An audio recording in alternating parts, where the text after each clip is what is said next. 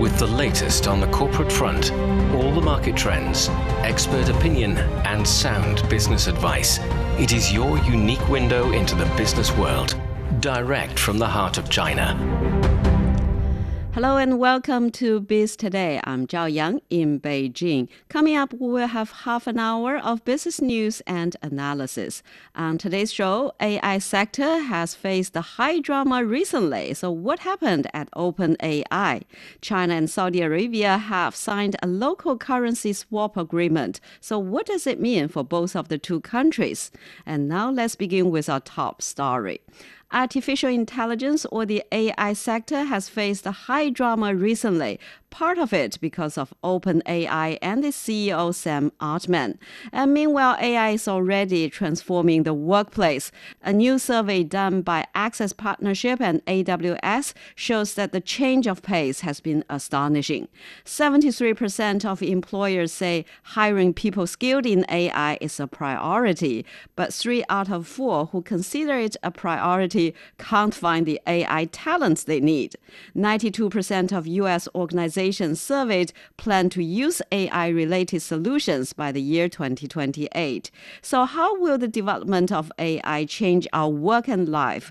And what could be done to regulate it? What are the focal points for AI regulations? For more on this, join us on the line now are Dr. Zhou Mi, Senior Research Fellow with Chinese Academy of International Trade and Economic Cooperation, Chen Jiahe, Chief Investment Officer at Novum Archi Technologies, and also Einar Tangen, Senior Fellow at the Tai Taihe Institute. So, Einar, first I will start with you. This is supposed to be the future of AI, which is the future of the world. But for the open AI, tell us what's happening. I think AI is actually laughing at the human drama there, right?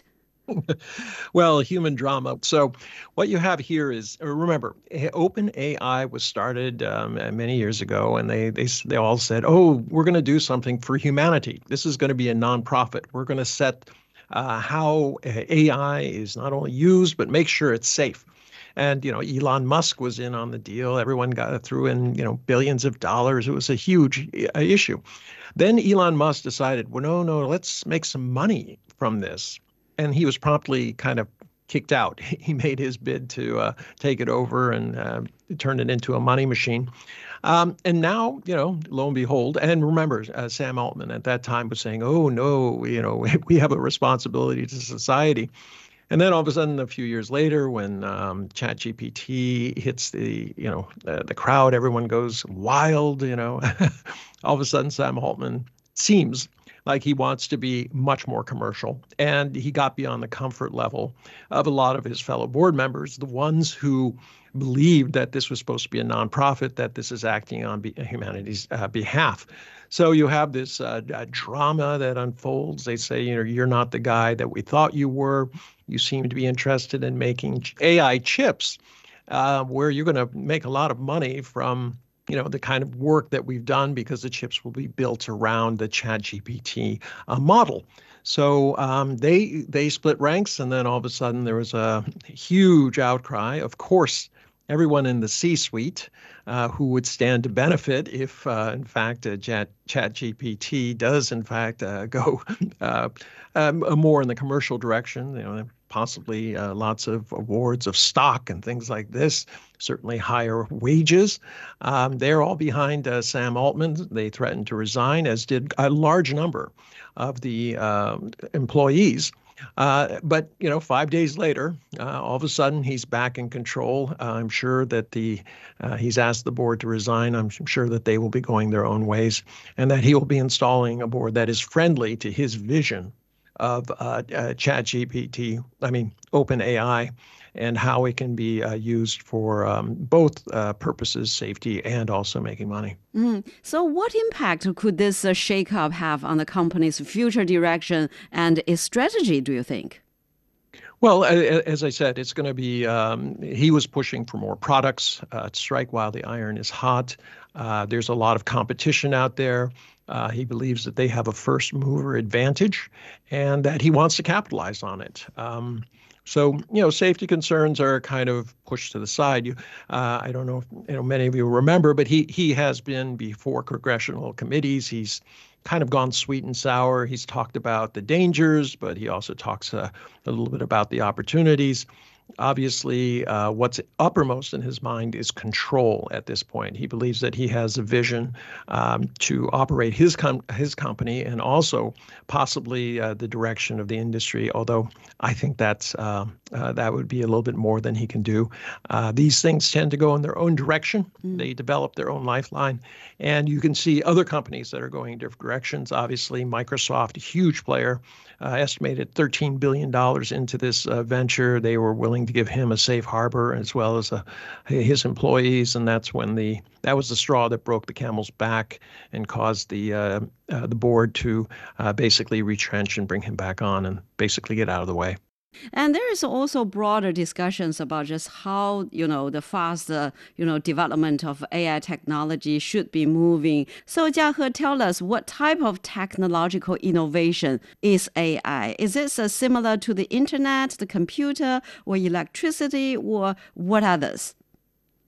Well, AI is a is a very large uh, group, you know, very large category. It's it really differs from area to area, and we have all sorts of AI uh, working out in our our pro, you know different industries, you know, military, uh, cons- uh, daily consumption, you know, like OpenAI, which is like, uh, you know, if you ask a question, it gives you an answer, all these kind of things. So OpenAI is, is a bit more like, uh, you know, um, a live library. You don't have to read through books. You just ask them whatever that is, and it tells you uh, Uh, the right answer. And each AI program actually uh, got its different uh, directions, and it's actually uh, you know obtained through a different uh, set of you know programming all sorts of things. Uh, we currently um, the AI, if if you look from a human history, maybe in the next thousand years, um, the current AI uh, you know uh, AI program is actually quite simple. It's it's it's not like something we imagine that you know it's a human being. You teach it what whatever to do, and it, it goes to you know schools, universities, and it started to think itself. It, it's not an AI actually like that. It's more like we program uh, a kind of computer robot for whatever the purpose we want to do. For example, uh, we, we, uh, the OpenAI system is more like you know uh, mainly working in the searching of knowledge. So if you want to find a piece of knowledge, you go to it, and actually uh, what it actually does, you know, at the OpenAI program is not it understands what you're talking about and figure out the right answer for you.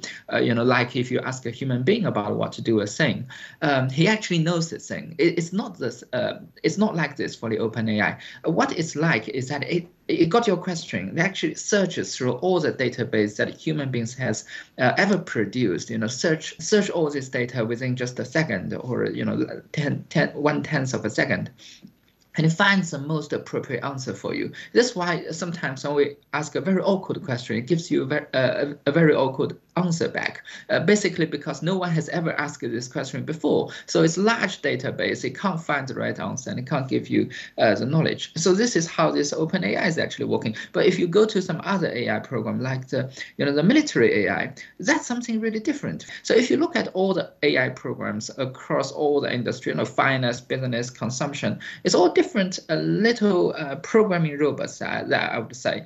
Uh, personally, I would say it's, it's better to call them, you know, programming robots rather than AI. It's, it's not that intelligent. So Einar, so what is a precedent from you know the previous innovations that could help to understand the potential impact of AI on the labor market and on the economy? Well, think of it like uh, industrialization. Um, in the past, you know, farmers would go out and make crops. In the past, you had lots of people assembling uh, data and analyzing it. Uh, now you have a tool that can do that. But I'm going to differ, disagree or differ a little bit with my colleague on this. It gives you an answer.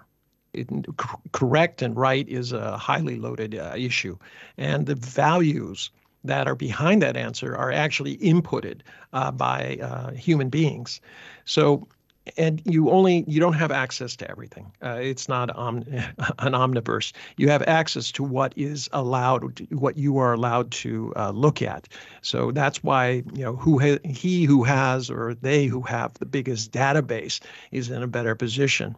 Also, remember it's you know in game theory everything can be skewed. Uh, for instance, I can think of a dozen different ways just off the top of my head in which you can you can start skewing results um, in uh, AI by simply altering the amount of information and the uh, type of information uh, that I uh, put into the cycle that starts to influence uh, the answers that are coming out. So th- this is not a panacea. I agree. It, it certainly will get better, and it will be able to, uh, cl- as I said, uh, and I agree, collect a tremendous amount of information and give you a number of options. But those options have to be checked.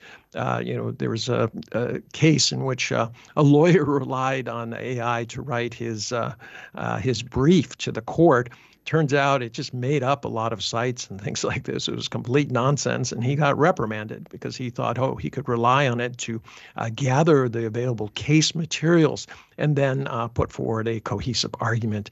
Obviously, that didn't work. Uh, so, Dr. Zhou, so it's been suggested that in the next decade, more than 50% of jobs in the world will be replaced by AI. So, what kind of jobs can be particularly vulnerable to AI competitors? Yeah, in my understanding, that uh, the AI is doesn't only one thing. It's uh, many different levels of AI and for different purpose. So uh, in this regard, I would say that for nowadays, if we are looking at the future, maybe the first and more easily things are repeated work, and some things have to be used for many time of computation and trying to find something in a very big database. So those works are uh, very easily to be taken by you know know repeated programs. And also some of the uh, education or related work they may need to just repeat the same thing to different students different objectives maybe these things are more easily to be replicated. Well, I have to say that uh, nowadays we still see many possibilities for some of the new development on the creation of new ideas, which is one of the worries by many of the you know the movie makers in the United States, in Hollywood, mm. the composers of the the rights, uh, composers of the movies. They're really worried about that because the AI is trying to do something even better than the human. But in this regard, I would say that maybe nothing, no job in the world cannot be replicated by some some certain degree of AI in the future. But uh, I, I would say that at the same time, we may still create more jobs related to the AI and trying to make it uh, better connected by the humans and uh, you know the different willingness of us to interact with the world as a whole. Mm, and Jiahe, so talking about generating new jobs, what kind of uh, new jobs will emerge as the AI and automation become more pervasive? Well, I would say there are basically, you know, two types of uh, jobs. The first one is very clear, the, the programmers, you know, uh, the, the, the designing of the AI requires a very heavy amount of programming. And you can see a lot of related jobs with that, not just the programmers. So, for example, as we uh, talked about before, the OpenAI re requires a very large searching capability. Uh, that means you have to build a lot of infrastructure to, to fit that. Uh, so, so there is also a lot of jobs created with related uh, industries like producing hardware, you know, producing chips, or uh, also the the science that uh, you know because we are currently all the countries around the world actually working on like quantum uh, computing. So if that is developed, then the AI program will be largely increased because we have a we will have a much larger calculation capacity capacity compared with now. So these are the very directly related jobs uh, with, with the uh, development of the AI. And there is another part of the job I think people have omitted is that it's not directly related with the AI at all, but it's actually benefited because the prevailing of the AI and people, uh, because you know uh, the the the the employment of the AI actually means we have a higher uh, production capacity. It's a bit like you know nowadays we use more cars, uh, so that we don't have to use all the uh, old tools riding horses compared with that. So that means the production the productivity of human beings will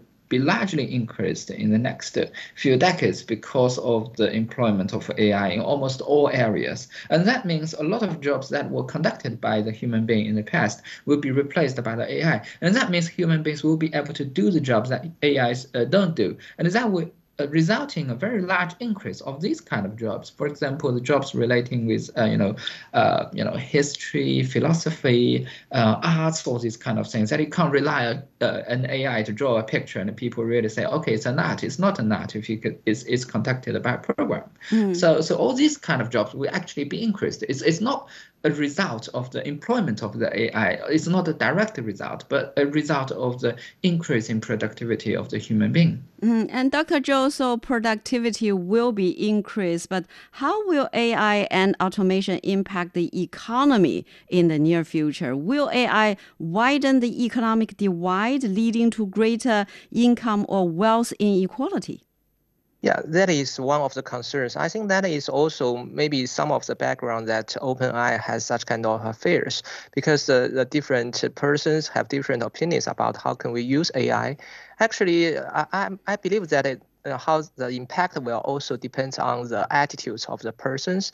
If we're still trying to stop the spread or usage of the AI tools and trying to keep what uh, what we, what we did do, you know, in the past for the traditional ways, maybe we will be lacked off. So in this world, uh, in the globalization, I, I think that technology is uh, still increasing no matter how you want or what you want to to to stop it. So we have to be very, you know, very welcomed and very actively uh, take part in this process.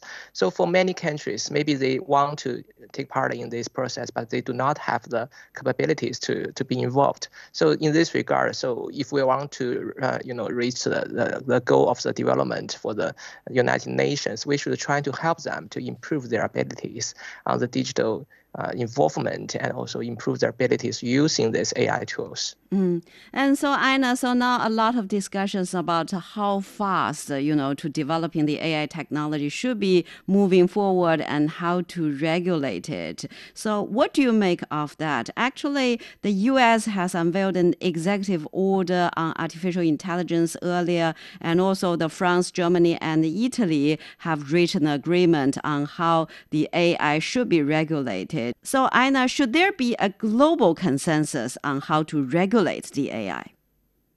Yeah, it's it's very necessary. Otherwise, you set up these uh, silos where if you're doing something in the U.S., you have to uh, obey their rules. If it's in um, uh, Europe, you have to obey different rules. That doesn't make a lot of sense. The whole point about uh, uh, these things is to be able to draw good information, um, to ask uh, questions and get better answers.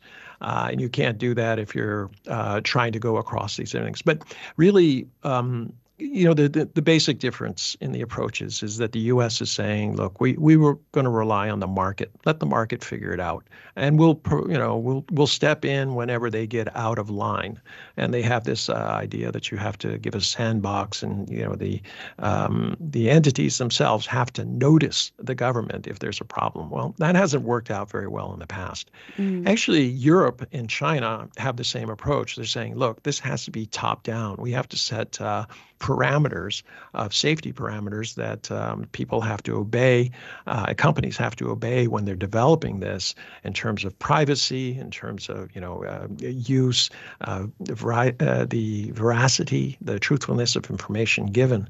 So you know, and, and to understand the negative side, you have to understand uh, a lot how, how the uh, this will be driven. And I agree a lot with uh, my my colleague uh, Zhao said uh, in terms of it has to be uh, something that's shared.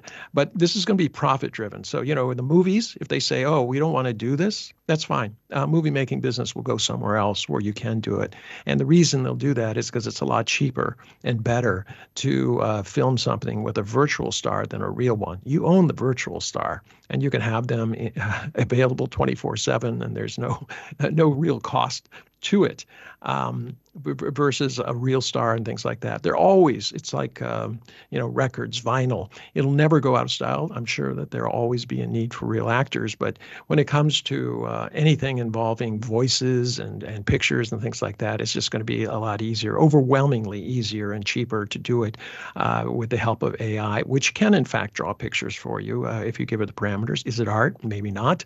Uh, but it can get, get done what it's needed. Um, and you know, one of the things people understand is that it's an assistant. It doesn't take over your life. What it can do, it can only do what you ask it to do. So therefore, people who understand things and can ask the right questions will be far more uh, useful uh, than those who don't because it's you know as i said you have to ask the right questions in order to get the right answers. Mm. and in terms of programming yes in fact uh, it can be very helpful in terms of programming and it has already shown um, that ability. So programming is one of those areas where uh, you know you, will be very if you're in, still in it you're very smart you understand the whole process. Uh, but a lot of the you know writing of code itself will be uh, not necessary because the machine can do it for you Mm. Well, we're speaking with Einar Tangen, Senior Fellow at the Taihe Institute, Zhou Mi, Senior Research Fellow with Chinese Academy of International Trade and Economic Cooperation, and also Chen Jiahe, Chief Investment Officer at Novum Archi Technologies. And after a short break, we'll take a look at the local currency swap between China and Saudi Arabia. Stay with us. Deep Dive, a podcast of CGTN Radio We Go beyond headlines with reporters from around the world. Search for Deep Dive on Apple Podcasts, Spotify, Google Podcasts, or wherever you listen. Take a deep dive into the news every week. Hear our conversations.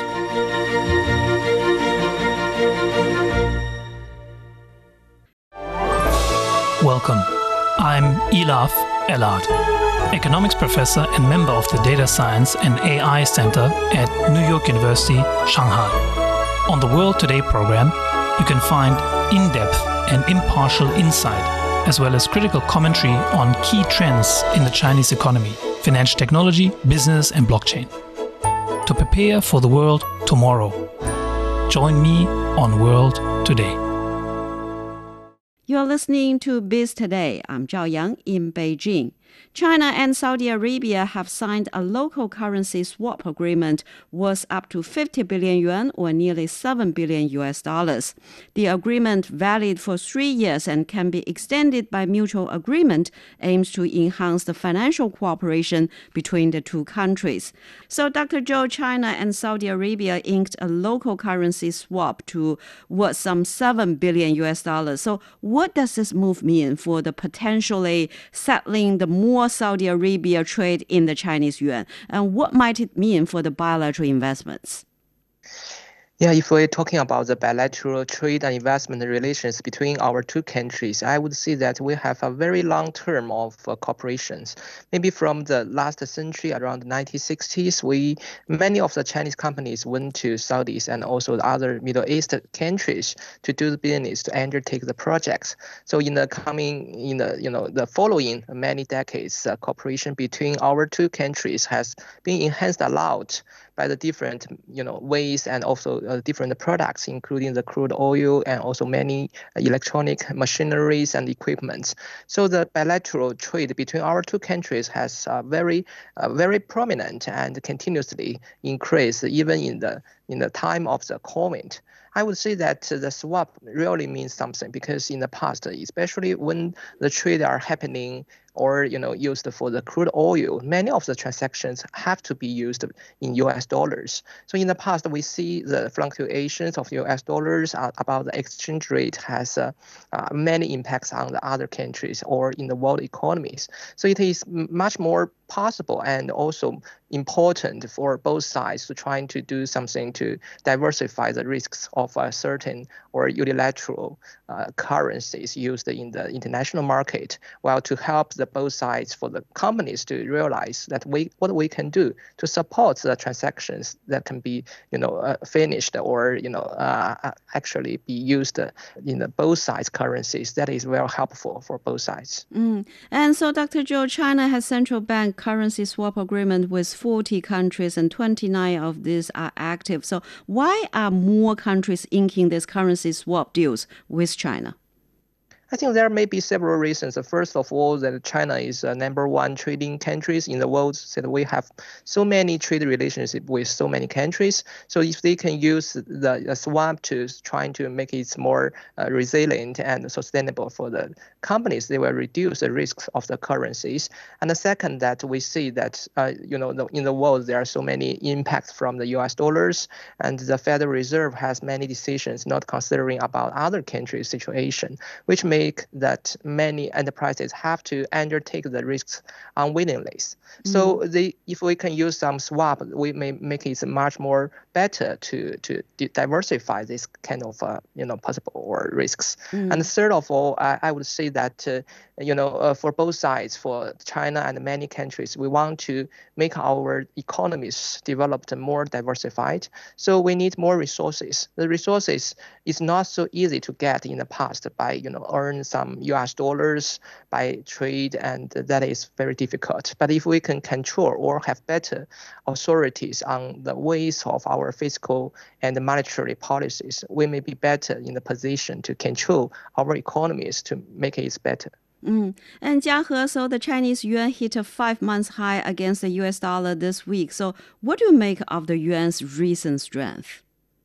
Yeah, we have saw that. It's it's been quite a while since uh, you know the the uh, CNY has actually been depreciating against USD, and suddenly we had all a very sudden appreciation, and this really shows us um, this big. Well, when the RMB was depreciating in the very first place, our investment company has actually had a discussion about uh, about the currency, and I say it's it, well, my my opinion as back at that time was that the uh, CNY is not going to depreciate. Um, for a long time, and we will see the value come back to around seven.